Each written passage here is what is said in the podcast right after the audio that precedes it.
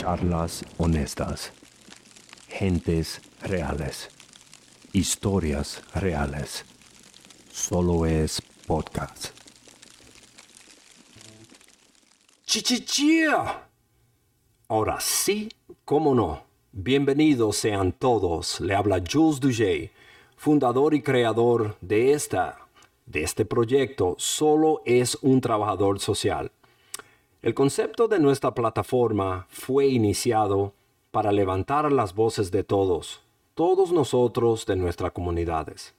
Él es solo un trabajador social, nació porque con demasiada frecuencia fuimos pasados por hartos. Como personas, somos eticados, porque donde, donde llegamos, de donde nacimos, y nosotros no vamos a aceptar eso. Nuestra situación es para cualquiera y todos los que sienten la necesidad de ser comprendidos. Somos fuertes como individuos, pero imparables cuando nos unimos. Le quiero dar la bienvenida hoy en nuestro primer programa en español. Antes de eso, quería darle un fuerte abrazo y gracia. Gracias del fondo de mi corazón por todo el apoyo que me han dado hasta hoy día todo el movimiento desde que iniciamos apenas enero de este año ha sido caloroso. Todo el mundo, gran apoyo, gran amor, con mucha fuerza y toda la persona de la comunidad han recibido nuestro proyecto y hoy estoy sumamente orgulloso de lanzar mi primer programa en español. Nuestras ofertas, para que sepan, están diseñadas para apoyar y capacitar a todas, todas las personas que desean el éxito, con sus metas y objetivos. Yo, como su entrenador de vida, voy a hacer todo lo posible de aprender con ustedes y tratar de brindar estrategias, herramientas que pueden necesitar para sentirse preparado y porque quiero que vean el cambio y el progreso. Juntos podemos lograr cualquier cosa nosotros y nuestros tratamientos le van a dar impulso y fuerza a nuevas versiones de tu verdadero yo. Además de eso, le voy a brindar estos podcasts y los blogs y estos informes de forma para conectar a varias plataformas para que se aseguren de que con nosotros no se juega, que nuestras voces serán escuchadas. Hoy en nuestro eh, primer, programa en español estamos felices y contentos eh, porque hoy como nuestro primer programa le quiero traer un tema que es muy personal para mí, el titulado Los rituales. En este vamos a analizar un poco más y vamos a ver un poco más de frente cómo podemos realizar nuestra inteligencia emocional, cómo se puede activar a través de los rituales. Vamos a ampliar un poco la palabra, los rituales. Es definida como una acción o una serie de acciones que se repiten. Eso pueden ser a menudo, en torno, y eso puede ser religiosamente o socialmente. Para muchos el ritual es una ceremonia, es algo que se puede realizar de manera habitual.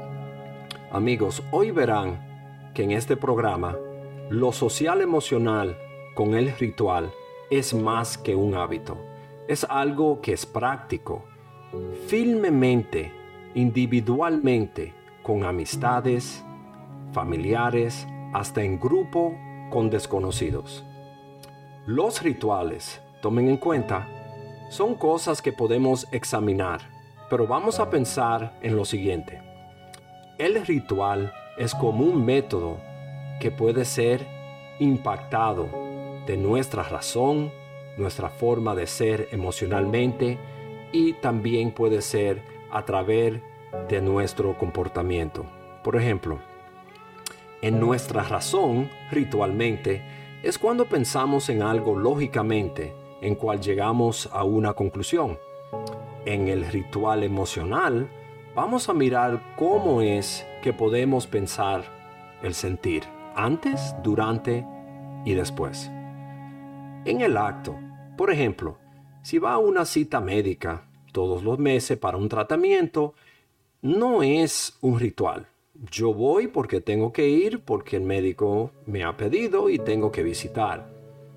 Cuando miro el comportamiento, vamos a mirar cómo nosotros nos comportamos. Y es algo como, por ejemplo, si es aceptable por nuestra sociedad. No vamos a mirar el comportamiento de estar feliz o contento o bravo. Vamos a mirarlo si es aceptado por nuestra sociedad. Por ejemplo, recientemente yo leí un libro titulado El poder del ritual. El autor Casper Terkul. El autor era o es un psicólogo y también investigador de datos. Y a mí me ayudó mucho a ver el ritual desde un nuevo punto de vista. Me explico. Aprendí de los pratones del el ritual, en las formas de analizar más profundo. Vi la diferencia entre la costumbre y la tradición. Para nosotros la tradición cambia. Llegamos a este país, por ejemplo, de nuestro país es natal y tenemos que cambiar la tradición. Tenemos que brindar días de fiesta o ferrados que no son lo que platicábamos o practicábamos en nuestro país. El hábito en comparación con el ritual incluso puede ser algo por sí mismo, algo que es común o práctico. Un hábito es algo yo pestaño mucho cuando estoy nervioso o hago muchas preguntas cuando no entiendo algo, pero es los nervios que hablan por mí. Si podemos convertir un ritual, vamos a mirar lo siguiente. Todas las personas, alguna vez o en otra, a menos, han visto una película más de 20 veces.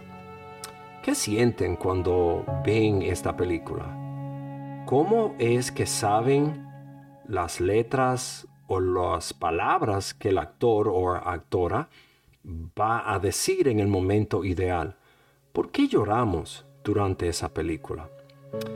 Vamos a hablar de leer un libro. ¿Por qué leo un libro más de una vez? Ya entiendo el comienzo y el fin. Pero esa es la conexión. La conexión de el ritual es que nos hace sentirnos personalmente con el acto. Si esa película o libro la vemos tanto, quizás es porque tiene un significado más allá de lo personal. Y vamos a hablar de un ejemplo. En el ritual, si los miramos rigurosamente, está conectado emocionalmente en una forma de expresar, una rutina más allá de lo práctico. Es algo que hacen diariamente, semanalmente, mensualmente o una vez al año. De nuevo, no es algo práctico, como todos los días me tomo la vitamina. No, el ritual es algo que yo hago con fe, con mi corazón, y lo hago porque me siento conectado y me hace sentir mejor. Es algo que es más profundo y que me toca mi ser. Incluso en el libro que le platico, El poder del el ritual, también yo noté los análogos que decían, el ritual es algo más fuerte de una forma de yo entender algo. Por ejemplo, lo puedo ver en varias formas y entenderlo en varias plataformas. Por ejemplo, el autor pudo notar que él ha nacido o vio en su estudio que los miembros visitaban el Ignacio con CrossFit y durante haciendo su Ignacia podían conectar esa práctica de ir a hacer ejercicio como el que va a misa semanal. So ritualmente los miembros pudieron ver que los grupos que se fueron formando eran nombrados más allá que miembros, eran más allá de familia. La conexión que ellos pudieron hacer de acuerdo al autor, fue que pudieron dar más allá de ello mismo. Por ejemplo, iban a su cita de Ignacio, vamos a poner diario o dos veces a la semana, etc. y ellos pudieron hacer conexiones individuales. Muchos de ellos se casaron, muchas de esas personas iban a ser su forma de ejercicio porque eran más que familia. Y si me dejo entender, cuando ustedes necesitan un consejo o alguien que le pueda platicar de algo que es importante, muchas veces vamos a alguien de confianza y eso era lo que veían ellos en el CrossFit que decidir algo bien difícil. Por ejemplo, me tengo que casar, me quiero divorciar. Y el mismo coach de CrossFit era casi como el médico, como el pastor, si era necesario eh, entender. Le daba consejería. Y la forma era que este lugar se pudo aceptar y ser entendido como más allá de un lugar de hacer ejercicios físicos. Era un lugar a donde los miembros se conocían, se conectaron y se mantuvieron juntos años y años después. El hábito es algo muy diferente y si lo miro es algo que podemos hacer por costumbre. Todos los lunes eh, tengo que recoger el niño o la niña de práctica para deporte. En fin, es algo que se hace con repetición. No tengo nadie o algo que me haga sentir lleno. Son cosas que ya la tengo que llenar. Es algo de mi deber. Bueno, si el hábito es algo que no lo hago o que no me siento conectado, entonces más que un oficio y nada más. Los seres humanos tenemos una tendencia de tratar y de ver la cosa del hábito como que si es un ritual, pero no. Por ejemplo, si empiezo mi nueva dieta y estoy haciendo ejercicio, no hay problema. El día número 3 me siento, sí, me puedo comer un pastel porque ya tengo tres días en el gimnasio y ya estoy en mi hábito. No, no es igual.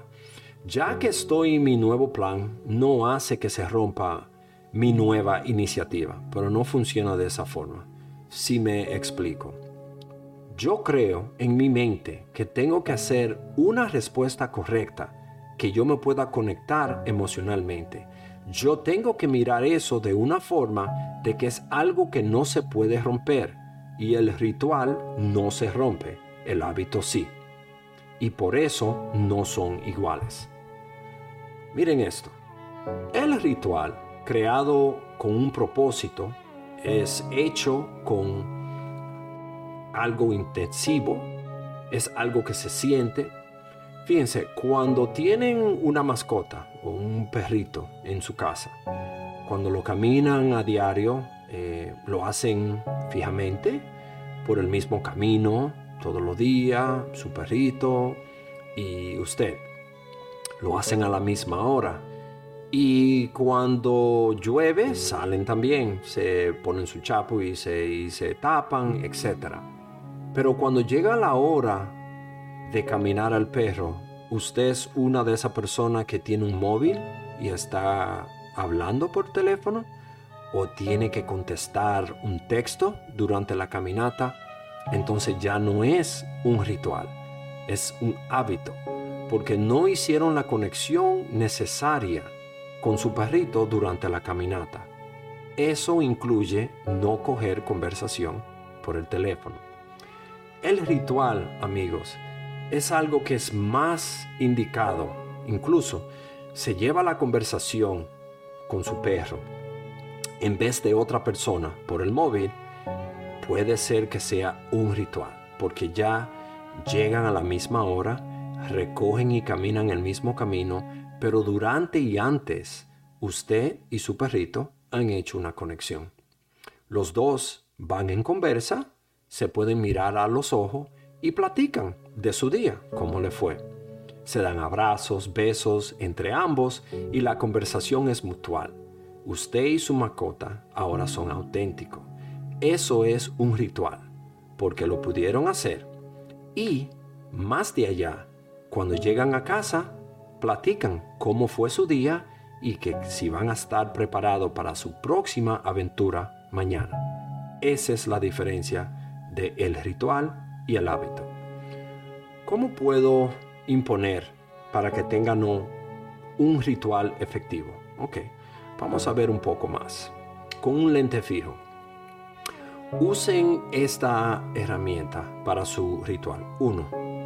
El ritual debe de llevar intención. Fíjense en el ejemplo de la mascota que le di. Es algo de una conexión más allá de una caminata. Número 2. El ritual lleva 100% de su atención. Concéntrense, amigo. Háganlo y tengan algo con objetivo durante el acto o en el momento. Piensen en lo antes, en lo después, y que van a sentirse orgullosos y van a ser llevados para que se sientan en su mejor yo. Y finalmente, el ritual se hace con repetición. Es algo que te urge, no algo que te hace sentir que es un hábito. Háganlo con el corazón y con su alma. La dedicación para los rituales finalmente llegan de sí mismo. Tienen que tomar en cuenta las respuestas de su mente. Este libro es algo que me llevó a entender muchas cosas. Pude ver algo en un punto de vista que era diferente. Por ejemplo, no trate de preocuparse en pensar, tengo que hacer algo en 15 minutos. Si iba a leer el libro, me concentré en leer el libro, entregado. No pensé en lo que iba a hacer mañana, que acabó de pasar 10 minutos antes de comenzar. Honore el tiempo necesario para que tenga más resultado. En su dedicación, tome en cuenta las reacciones de su cuerpo ¿Cómo está tu cuerpo respondiendo durante, antes y después de la práctica? ¿Cómo te sientes emocionalmente? Llena tu tiempo, tus emociones y tu corazón. Y trata de que tu ser sea agradecido también. Ya verás, tu ritual está lleno de vibras positivas que se ocupan en tu mente, tus emociones y tu vida. Quería conversarle. Un ritual puede ser cualquier cosa. Voy a hablar ahora de mi mamá. Mi mamá es una persona que, aparte de que la quiero y la admiro mucho, es alguien que me enseñó muchas costumbres y como chico no pude entenderlo como ritual o dedicación, pero hoy como adulto sí lo puedo ver. Un ritual que yo llevo con mi mami es de tomar café a la misma hora, al mismo tiempo.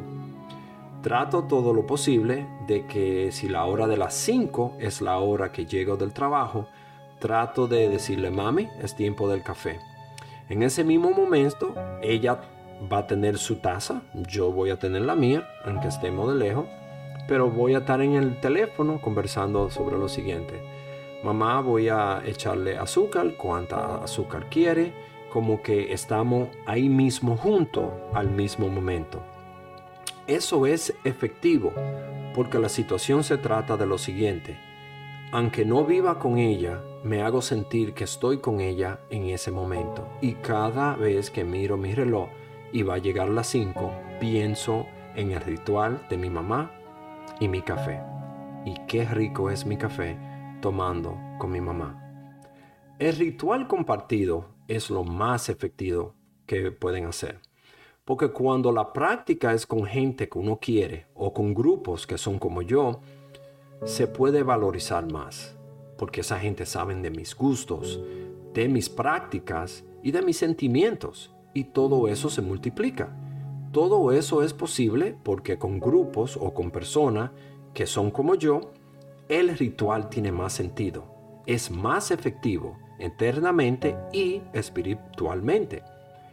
Si vamos a mirarlo, un grupo que voy a formar, un grupo de compañeros para leer libros. Ese grupo comemos juntos, hablamos de cocinar juntos semanal, vamos a hacer caminatas en el parque, nos vemos una vez al mes, anual, etc. Siempre y cuando estemos atentos uno al otro, y lo hacemos con frecuencia y con sentimiento, verán lo que es un ritual en grupo. Vamos a crear un grupo de amigos, familiares o gentes de conocida, siempre y cuando comparten mis valores y mi visión podemos crear un ritual. Para mí, amigos, los rituales pueden ser cualquier cosa. Me fascina hacer ejercicio, escuchar música, leer, eh, meditar. Y lo hago de una forma donde yo me pueda sentir cómodo y conforme, porque lo hago con emoción. Pero es un ritual porque pienso, planifico y también trato de calcular cómo me siento antes, durante y después. Y si lo hago con repetición, verán, es un ritual. Solo es un trabajador social.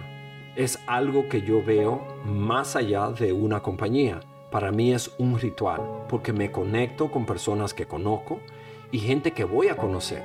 Y trato de hacer lo que yo pueda a través de este canal, de conectar algo que es profundo de mí para que puedan conectar con el prójimo y puedan conectar con familiares. Por eso es un ritual. Una de las cosas más favoritas mía con respecto a lo que es el ritual, tenemos lo siguiente. Me fascina la comida y es una manera de yo botar el estrés, es una forma de yo también hacer una conexión personal conmigo mismo porque me concentro, apago todo lo que estoy pensando en el tiempo, en el mundo, qué problemas tengo, cómo me fue y me dedico. Pero si pudieran saber, una de mis comidas favoritas es arroz, huevo y cachú. Aún amo la cocina. Uno de mis primeros platos que aprendí a hacer fue arroz y huevo y el cachú fue agregado. Recuerden, eso es un ritual para mí porque tenía intención, lo hice en forma intencional. Si me explico. Cuando yo estaba chico, mi mamá estaba cocinando en la cocina y podía oler algo, no sé lo que era. Llegaba cerca de la estufa, miraba lo cardero y destapaba uno y no me gustaba mucho lo que estaba dentro del caldero. Cuando ella me miraba o me vio destapar, ya ella sabía y me decía con una sola expresión, si no te gusta lo que hay ahí, come arroz con huevo. Déjame tranquila. Ya que el arroz siempre estaba disponible en la casa latina, me faltaba que agregar So mami me preparaba huevos, siempre era frito. Y ahí yo podía entender, para mí, ah, estoy comiendo algo por, por lo menos que soporto, porque no quería comer sancocho en tiempo de verano, por ejemplo. El arroz y huevo para mí es un ritual porque me hace recordar de mi mami. Gracias a Dios todavía está conmigo, pero todavía los tiempos que recuerdo hasta hoy día cuando lo como, pienso en ella. Eso fue posible porque mi mami me complació, si me recuerdo, ella también notó que era algo efectivo, porque si me daba de comer, no me iba a morir, ¿no? Y era una forma de ella también hacer algo de ser una conexión para mí. Y aún hoy es tan delicioso. Y todavía lo es uno de mis platos favoritos. ¿Qué hiciera yo sin mi mami? Y para mí, eso es un ritual. Porque me salvó la vida, no morí de hambre, hice una conexión también que fue muy especial. No lo sabía antes, pero lo sé hoy. Porque fue mi primer plato que aprendí a, a cocinar como joven. Y también hoy en día, cuando lo hago como adulto, me da nostalgia de pensar en mi madre, pensar en esos momentos de cuando yo era joven y ella diciéndome, si no te gusta lo que hay ahí, pues come arroz con huevo. Pero hoy, cuando pienso así, me río, no me pongo triste. Y por eso esos bellos recuerdos me hacen sentir lo bella que es mi madre y lo lindo que es un ritual. Amigo, quiero que recuerden que cuando iniciemos nuestro próximo paso, que piensen en el significado y el propósito del antes, durante y después. Es importante porque para nosotros en esta era dejamos mucha cosa ir por alto. Nosotros se nos pueden olvidar las cosas y muchas veces en ese transcurso de vida vamos corriendo y no nos damos chance, no nos damos el tiempo necesario que tenemos que hacer para dedicarnos. Practiquen sus rituales, que le va a ayudar social y emocionalmente. Los llevan en el corazón, se lo digo yo y lo van a ver también. Quiero que sepan que este primer programa ha sido totalmente especial para mí, pero es algo que siempre lleven en cuenta. A nosotros como latinos siempre nos quieren pasar por alto. Y esta plataforma es para nosotros hacer un pare a eso. El, el más que solo no es solo para mí, es para todos. Es para cuál lo quieren pasar por alto. Es para aquel que lo quieren olvidar o se quieren sentir que son superiores. Todos nosotros tenemos talentos y le vamos a enseñar al mundo que somos fuertes. Pero cuando nos unimos, somos imparables. Gracias por nuestro primer programa. Le doy mil gracias de mi corazón. Esperen mi próximo programa. Búquenme en Instagram. Y recuerden amigos, lo quiero y hasta pronto. Me voy.